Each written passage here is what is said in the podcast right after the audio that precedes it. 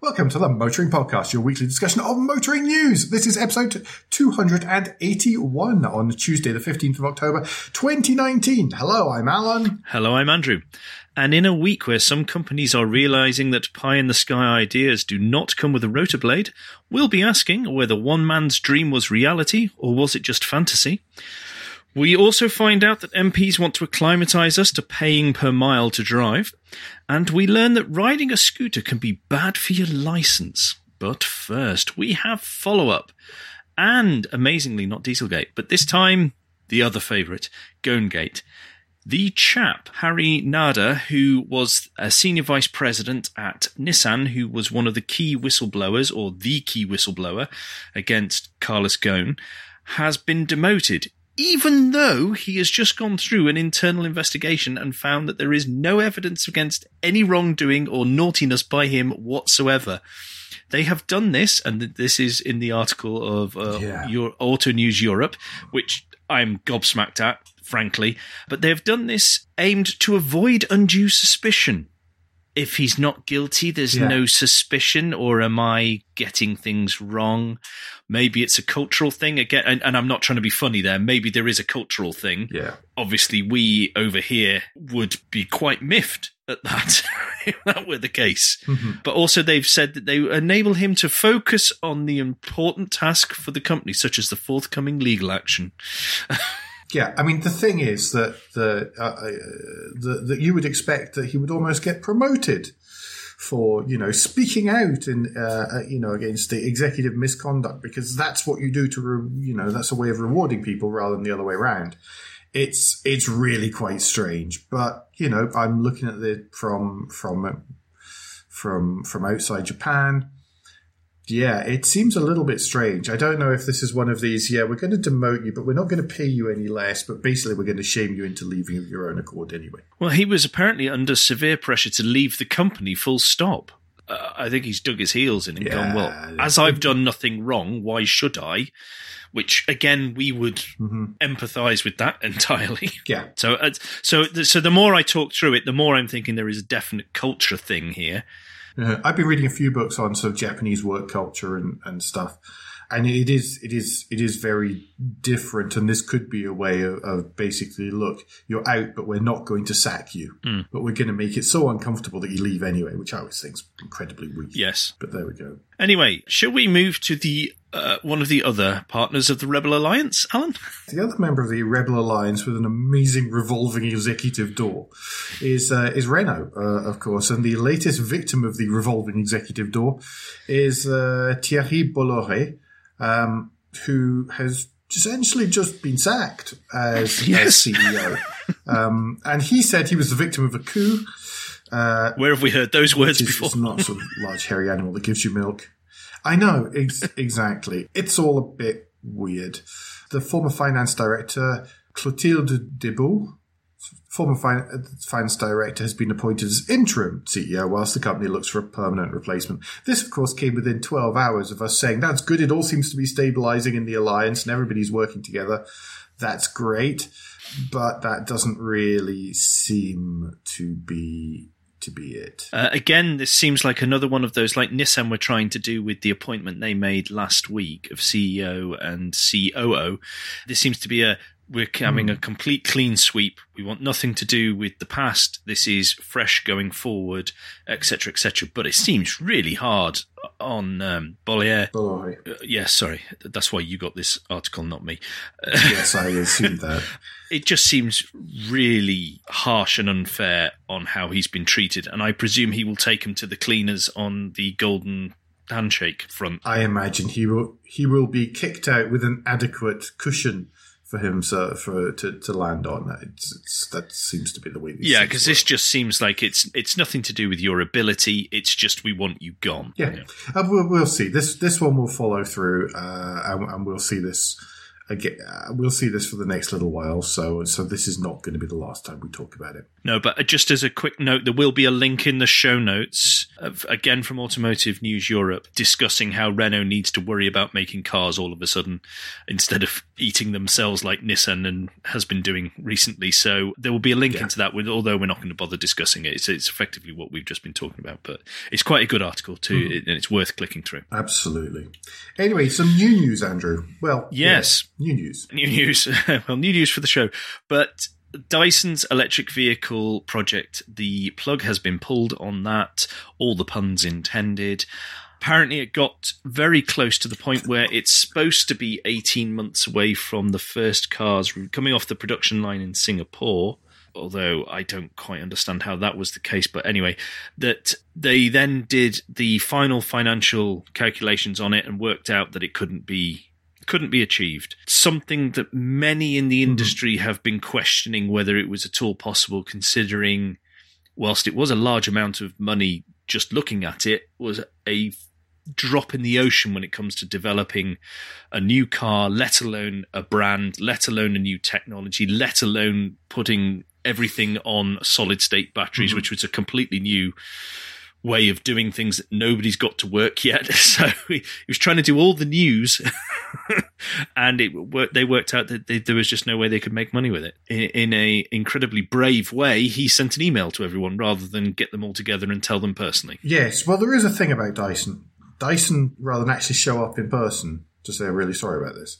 Mm. Now, the thing about Dyson is, is Dyson Dyson fails more than he hits. By the way, so to an extent, it's not a it's not a huge surprise. It's just a bigger failure than most, and it's actually public.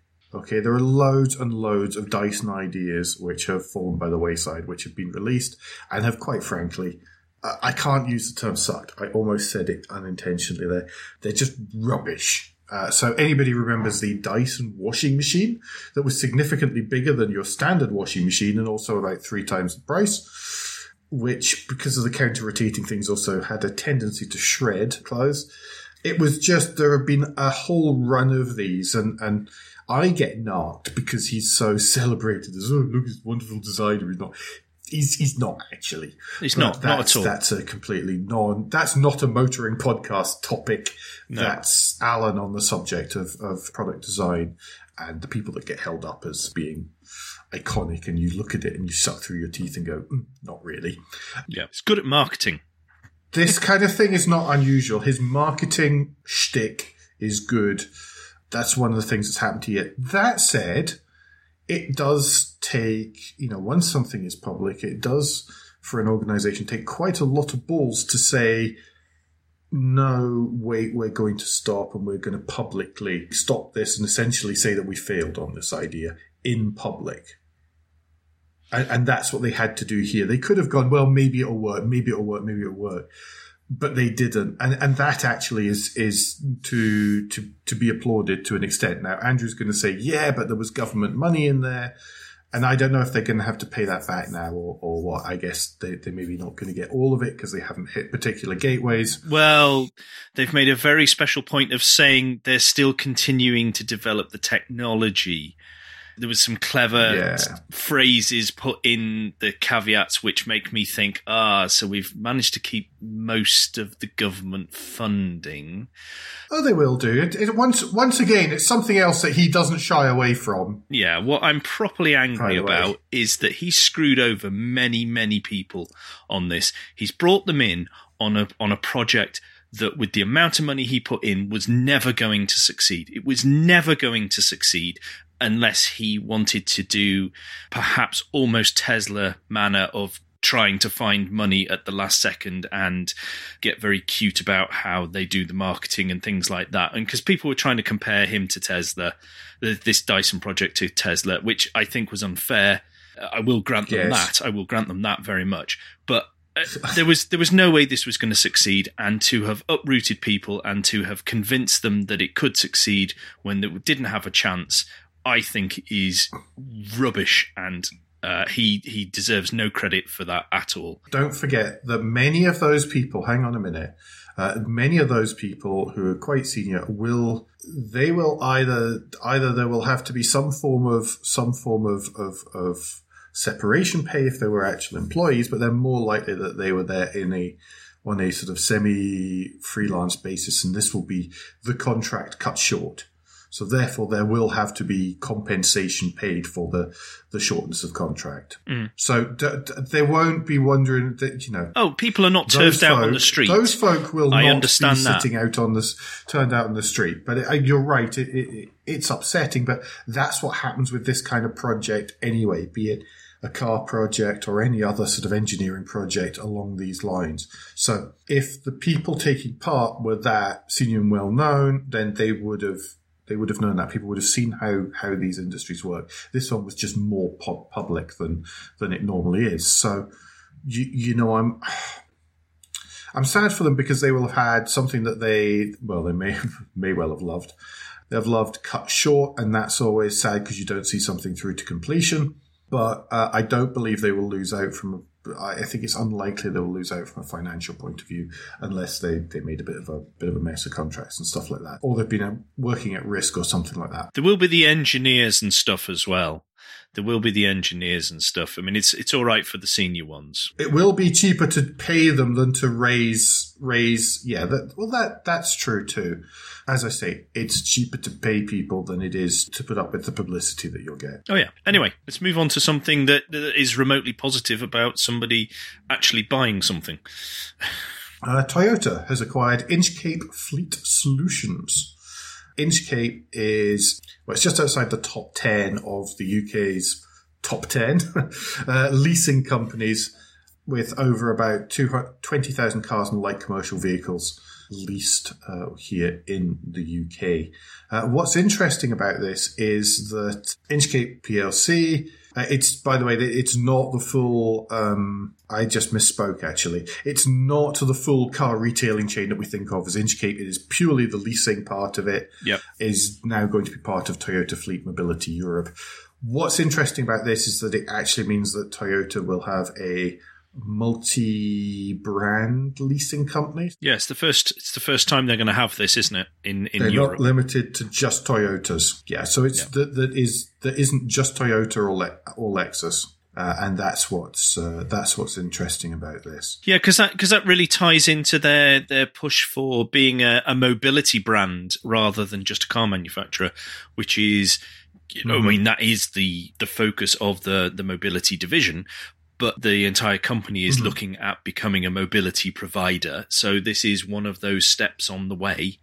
Because I can imagine at some point that they say they get into doing ride sharing if they've Mhm. got a a company that sources vehicles of all brands, that would surely help them somewhat rather than having to go to someone else. Exactly. Yeah, it, make, it makes it makes so a lot no, of sense. and you know they don't fill every single niche, every single niche available. So it does make a lot of sense as a business. Yeah. Speaking of not so much leasing though, but Yes. PCPs. T- talking of finance, Talking finance, I keep wondering what Fiat Chrysler automobiles are doing, uh, cracking down on these. But it's the. Financial Conduct Authority. I know that's what I was going to say as well.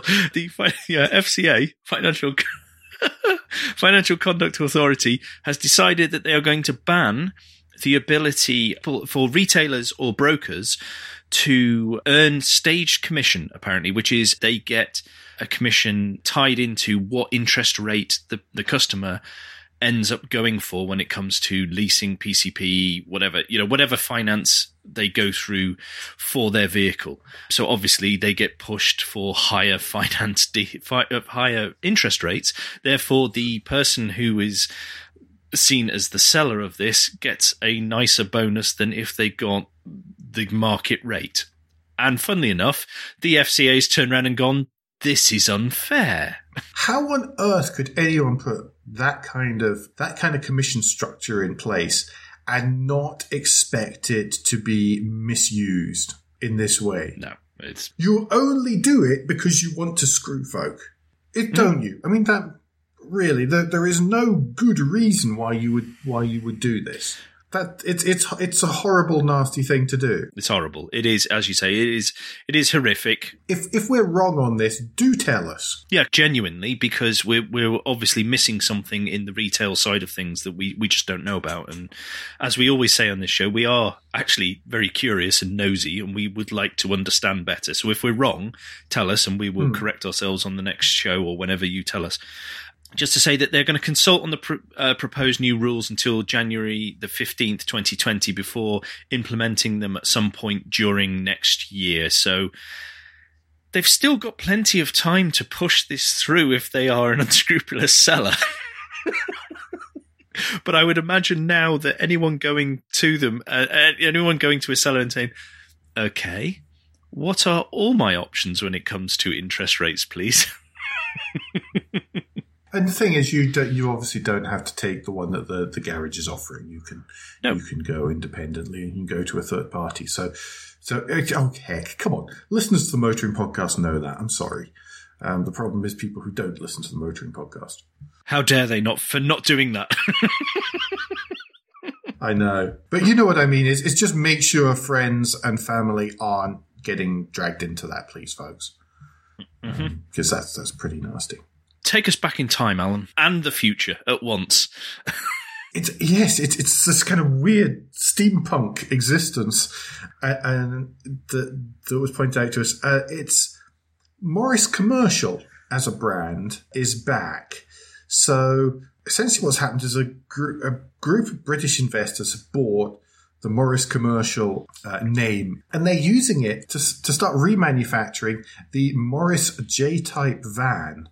So it's like one of the first sort of cab over type designs, but instead of there being a, a tradition, a traditional, an internal combustion engine there, then it's actually a modern.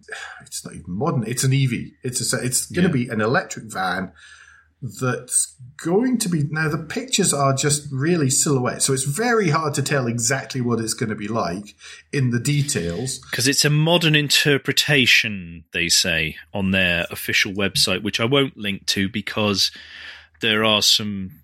Uh, uh, because it, it talks about how they look at cookies and you can't opt out of cookies, even though they say you can. But so I'm not linking to the site, I'm linking to the Top Gear article. Yeah, which has the same pictures on. It looks like it's going to be really quite cool. Uh, I hope it's a success. I would like to see it, of course, in more than just in silhouette form. But it, I think it there is a space there for it to be a really cool thing. I mean, it looks like one of those the the little brief, very brief details we can see. It looks like a perfect vehicle to be made into a hipster mobile coffee thing, but also I think a funky, old-fashioned looking van doing local deliveries whilst not producing any pollutants is a cracking idea if it can be made to work. I Mm, I don't know yet. Let's let's see some more details. Let's hear some more things from the company. Yeah, the one thing that's making me question this is that, uh, and and this is, and I'm quoting directly from Top Gear website here, is apparently the body of the JE is made completely from carbon fiber, making it one of the lightest light commercial vehicles on the market.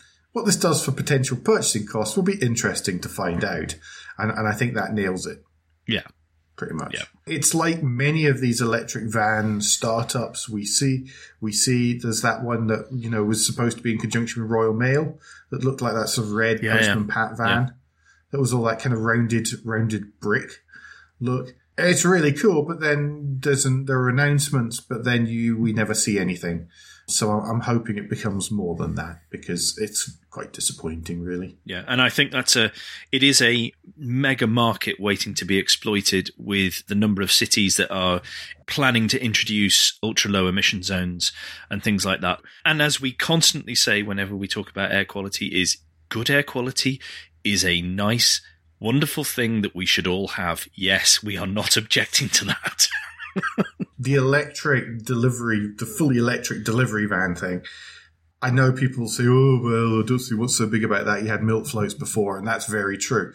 But I think that a modern, better interpretation of that is an idea that, that must be about to happen. Yeah. We can't be far away from it because there is finally a demand for it. Yes, absolutely. And there is finally the technology. So there's the combination of the two. We've got to only be, you know. Well, there's also legislative pressure as well. So there's like three, Well, yeah. three points pushing on this central issue. Three external drivers for change. Yep. If I want to go into work mode. Yes. yes. Right. Let's move on to how the Transport Select Committee, who we thoroughly love on this show, oh, I do particularly, have stated that they want to, and quote, start a national debate, close quote, about how we all need to start paying per mile for road usage. This is, uh, it's been 10 years, I believe, since the last time this was properly brought forward and discussed. It's now got to the point where there are more vehicles that are exempt from fuel duty and um, fuel duty and vehicle excise duty. And therefore, Mhm. people are looking ahead and going, hang on, we're going to be short of cash for the roads. There's lots of questions about how much of the road, uh, the excise duty and uh, fuel duty actually went onto the roads, but that's another conversation. With the changes in vehicles and the pressure from legislation and the pressure from uh, cities and stuff like that, then uh, this is something that has been bubbling along. But I think the Transport Committee basically want to get us acclimatized to the fact that this is going to happen. Buckle up, everyone, and get used to it. It's going to have to happen. Yes, it, it is because if if you go under the current rules, then obviously there will be less and less vehicles available to to offer any money forward, and they, there is a limit to how much the people who still do have a, a internal combustion engine can actually pay as well. Yeah. There's a couple of quotes in here towards the end of this autocar article that will make us all laugh in a not funny way, but they they they talk about how it isn't about pricing drivers off the road. It apparently it's about making sure that as many people as possible have a say in future plans so we can manage the changes to come. Yeah, because we've all been involved in Well, that's all these bottom, changes. Yes, that is absolute, absolute The thing garbage. is, the thing is though that, that people like you, Andrew, who don't do ridiculous miles as a matter of course, th- this this benefits you. This kind of thing should benefit you. For me, it will it will hit me because I do quite a lot of miles. This is early. This is gathering requirements and feelings, and they're not saying we are going to implement this on this date. Oh no, I know that. This is actually going out and saying, well, what's well, what are the challenges? How could it be? You know, what are the kind of ways it could be done? How could this happen? And they're not saying, saying, yeah, we just need a, as they are with other stuff, we just need a system in place in the next six months or in the next five years or anything. It's not that. This is this is longer term thinking. They haven't even launched the investigation. They're intending on doing that early next year. Just wouldn't it be nice if they did actually try and be transparent and open and tell us all and keep us all involved instead of instead of it just not happening like that? And then it then it feels like then it then feels like that it is oh you've got 6 months get adjusted to this.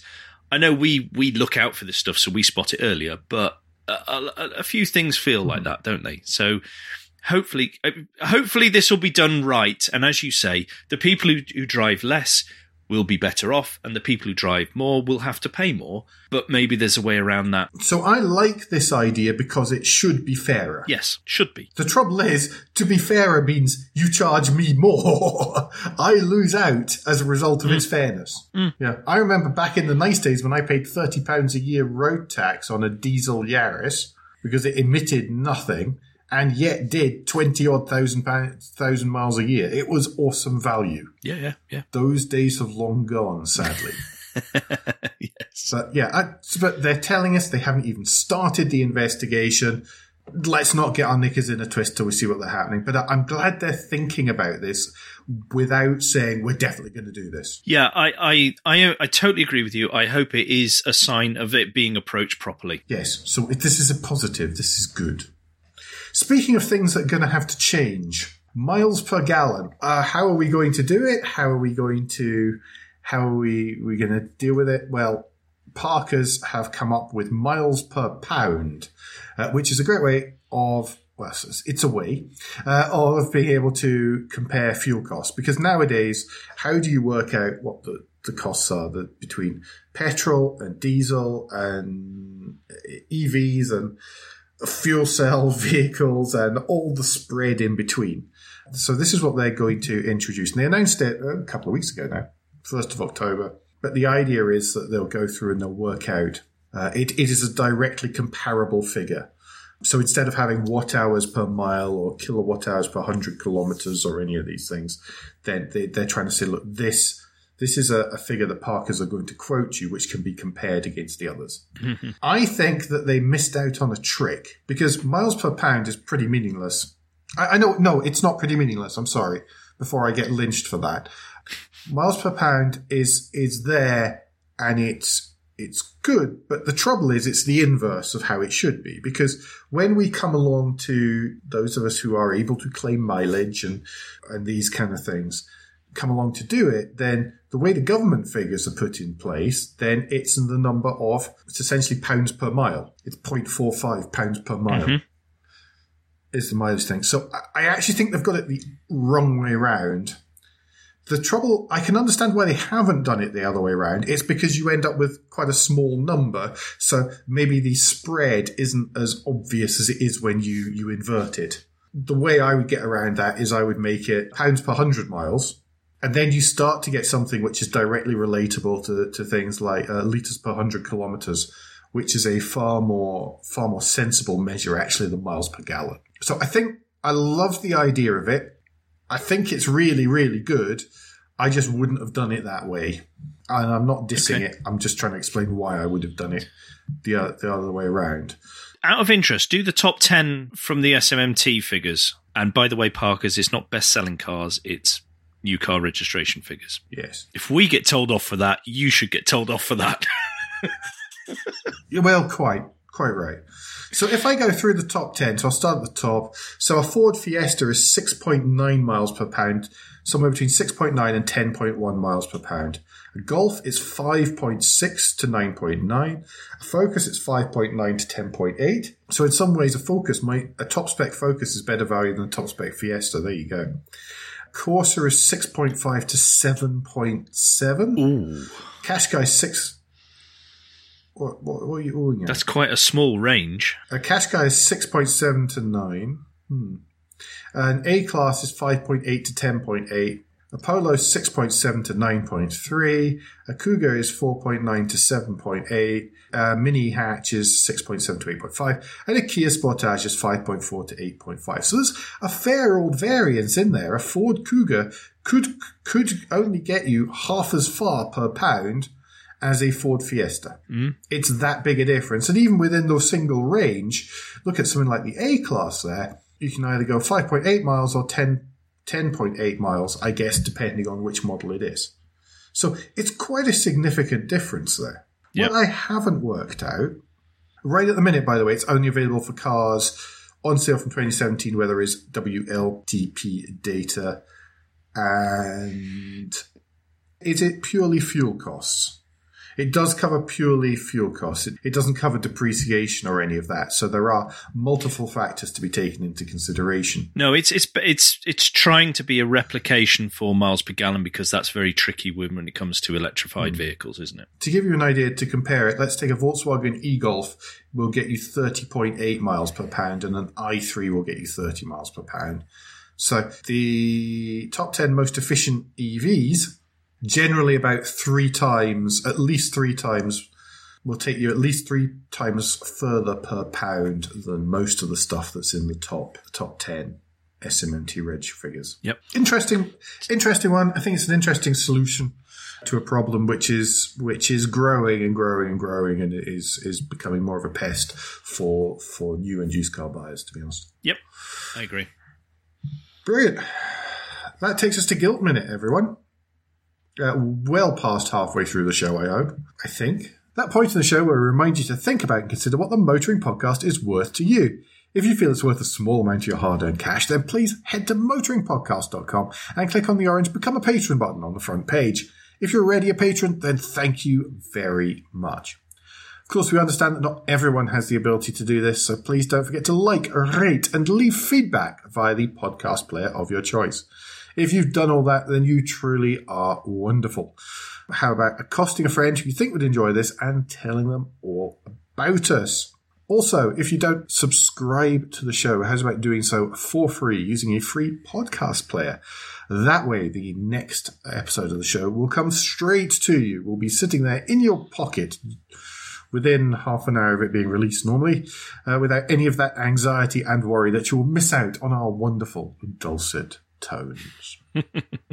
Ooh, Formula E's been busy on the first day of testing. Uh, they have. Well, first of all, first of all, NIO, the new NIO 333 team, uh, who have a fantastic livery, by the way. I love it. Nice and bright and unfussy, and it, it's going to be cracking. Yep. They've announced that Ma Ching Hua will be returning to Formula E after a couple of years out, uh, and he'll be he'll be joining uh, Oliver Turvey at the team. Chinese driver who races an Alfa Romeo in World Touring Cars uh, has been allocated the seat by the new owner of NIO, which is called Brilliance in Excellence. And yes, they are Chinese, just in case you uh, you didn't guess from a name like that.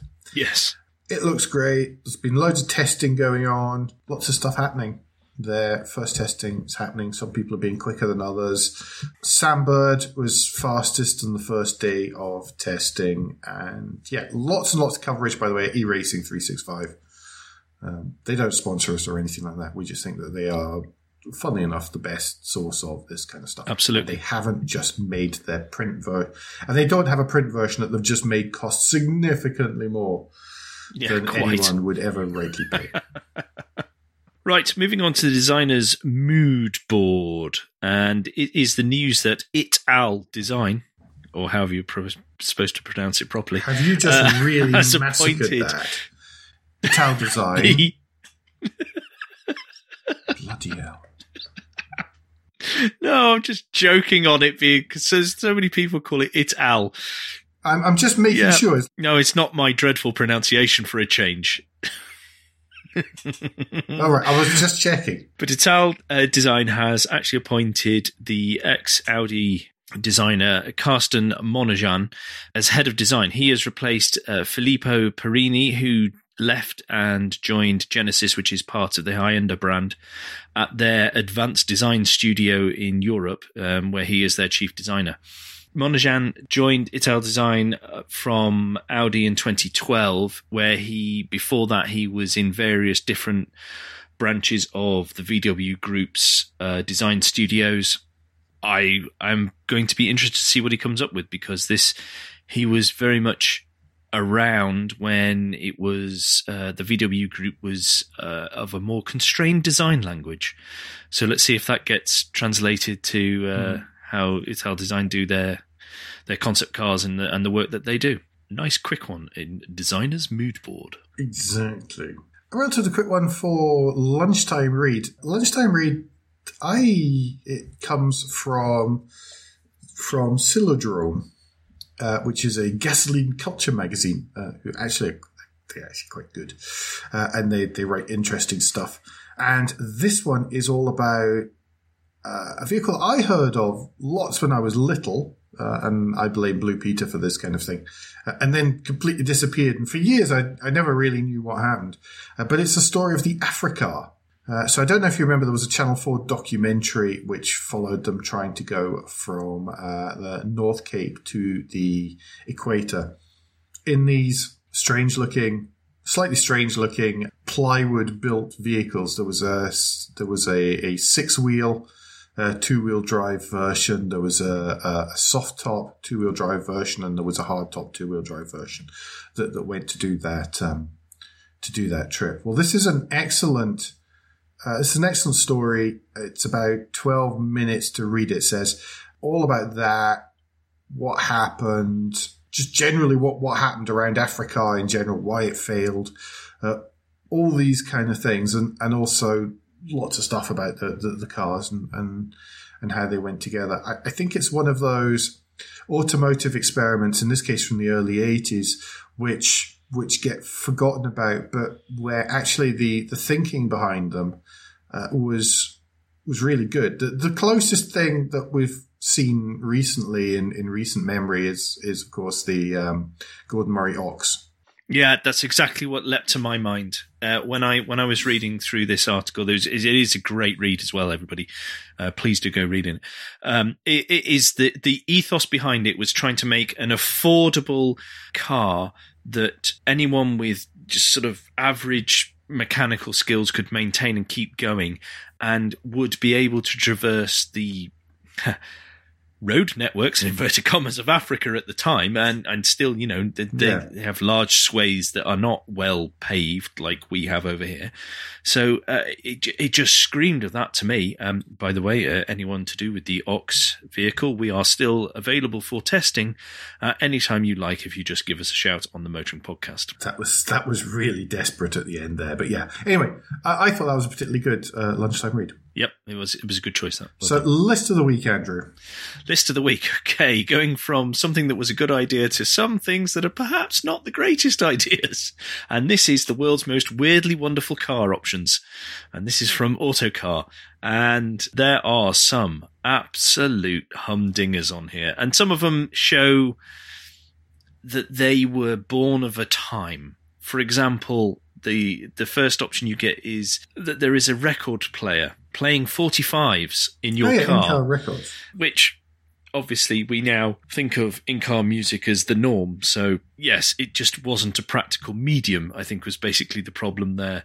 Uh, we, there are there's 18 slides here. I'm not going to run through them all. Um, I will uh, pick out of of particular note is the the stars illuminated headliner in no, the in no, no, no, no, the Range Rover event seating, which looks like it's oh, yeah. actually for a specialist website uh, of of certain persuasions, uh, rather than people sitting out the back of their tailgate. there's lots of there's lots of, sort of yes, metal and leather and stuff it's almost Aston Martin hand, handcuffs, isn't it? Yes, quite. Um, uh, I quite like the ramp for the older dog. Uh, that was in the Honda Element. Yes, that was the Honda Element, but I like the Honda Element. We've talked about, I'm sure we've talked about the Fiat 500 Lavazza espresso machine. I'm sure you've had this. Have, yes, yes, I thought we had. Yes. And there's things like heated armrests in a Mercedes S Class. I've always laughed about the the JLR activity bracelet, uh, or whatever it was called. but there's a, there was also a, an openometer on minis, the Mark II mini convertibles that yeah. told you how long you kept your roof open for. Which is bizarre because mini convertibles are one of those cars that no matter how nice the day is, the roofs are always up. Yes. They're, they're one of those cars. The where, where it did why bother? Yeah. My one for here, by the way, is the Porsche 911 leather air vents slats. Yes, yes. is is a particular is a particular pet hate of mine. Yes, let's let's move on to the end finally. well, the end finally doesn't get that much better, to be honest. Uh, it is, of course, uh, Oktoberfest in Munich, uh, and it's worth mentioning that in Germany, uh, e-scooters are viewed as being a full-fledged proper vehicle. And therefore, uh, if you are caught using an e-scooter under the influence, for example, you've been at a large beer drinking festival and are using it to wobble your way back to your back to your hotel or to your home, uh, and you get stopped by the police and you're drunk, then or you are over the alcohol limit, then there you go. There goes your driving license, despite the fact that you were doing three miles an hour wobbling along pavement. Yeah, the the actual stats for this are quite interesting, weren't they? They were, if I could find them. Well, there was there was two hundred there was four hundred and fourteen people were pulled over by the police while e-scootering. 254 of them lost their licenses. Under the influence. Yes. 254 yeah. lost their licenses. And the fact there were 360 people were pulled over for driving a car under the suspicion of being drunk. 215 of them lost their licenses. So it's caught an awful lot of people who didn't realize that e scootering whilst drunk was an issue. and they are now taking public transport. Yeah. They did a number of things here so that they. Uh, so that if you if you took an e-scooter to Oktoberfest, then they had a, a way of, of of making it of sort of geofencing it so that you had to leave your e-scooter outside, and you also had to uh, you were forced to stay logged into your scooter hire app, so it was still your scooter, so you couldn't just abandon the scooter Mm. and wander off and just just leave it so that it all had to be moved around. You were still responsible for that scooter um, during the period you were at Oktoberfest. So there were lots of bits and pieces to try and basically stop these these mobility devices being a public nuisance on the way through, and to make sure people were responsible for them. Uh, and therefore looked after them, used them, put them away properly, uh, which I think is, is quite interesting. Yep. I'm in Zurich tomorrow night. The uh, the only place I've ever been where people line up all the e-scooters and all the, the the loan bikes in perfect lines rather than just hurl them across the pavement, which is what seems to happen uh, in every other European city I visit, which has them. That's more a comment on people who live in Zurich, I think. That rounds it up for this week, doesn't it? It does indeed. Any parish notes this week, Andrew? Uh, let's let's let's discuss it offline because there are options. Okay, brilliant. Uh, so yes, there is the option that you might get a you might get one of a There, number there, of you will get something to listen to, but we are we have yet to confirm exactly what it is you will listen to. I know that there's about I know that there's at least three things recorded. That's what it is. It's the other way. It's it's not the normal way around. Uh, we are actually ahead of it uh, right at the minute. Yes. Anyway, between now and the next time, you can give us any feedback and share your thoughts for the show at Motoring Podcast on Twitter and Instagram, on Facebook, and on the contact page of motoringpodcast.com, the hub of all our activities. Please don't forget about Patreon, uh, available at motoringpodcast.com slash support. And please leave a review and rating on Apple Podcasts, Google Podcasts, or however your podcast app lets you do such a thing. It really does matter. Andrew, what's the best way for people to get in touch with you? Best way to get in touch with me is via Twitter. If you search for Crack Windscreen, you should find me there. And Alan, if people would like to get in touch with you and not comment about all the delays and talking over each other because they won't be any the wiser, what's the best way for them to get in touch with you? well, here's hoping they won't. Yes, Twitter, as ever, where I'm at AJP Bradley, B R A D L E Y. We'll be back next week, but until then, I've been Alan Bradley, I've been Andrew Clues. and safe motoring.